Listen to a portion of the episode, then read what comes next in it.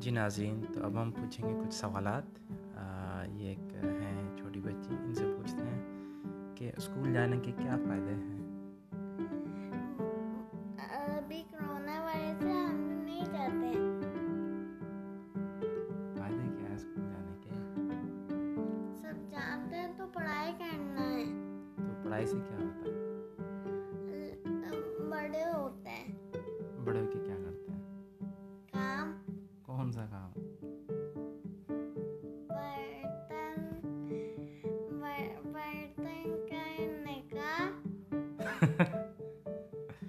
اور اور مشین کے کپڑے کا اوکے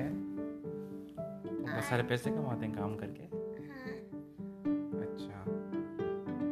اور یہ مجھے یہ بتائیں کہ آ، آج کا موسم کیسا ہے نہ اچھا کہ کیا ہے نہ اچھا اچھا اور جب ہم چھوٹے ہوتے ہیں تو ہم کیا کرتے ہیں ہم لوگ چھوٹے ہوتے ہیں تو ہم لوگ بچے ہم لوگ کھیلتے ہیں کس کے ساتھ کھیلتے ہیں سب کے ساتھ اچھا اب میرا اگلا سوال یہ ہے کہ آ، کہ جو ہے جب دھوپ آتی ہے تو ہم کیا کرتے ہیں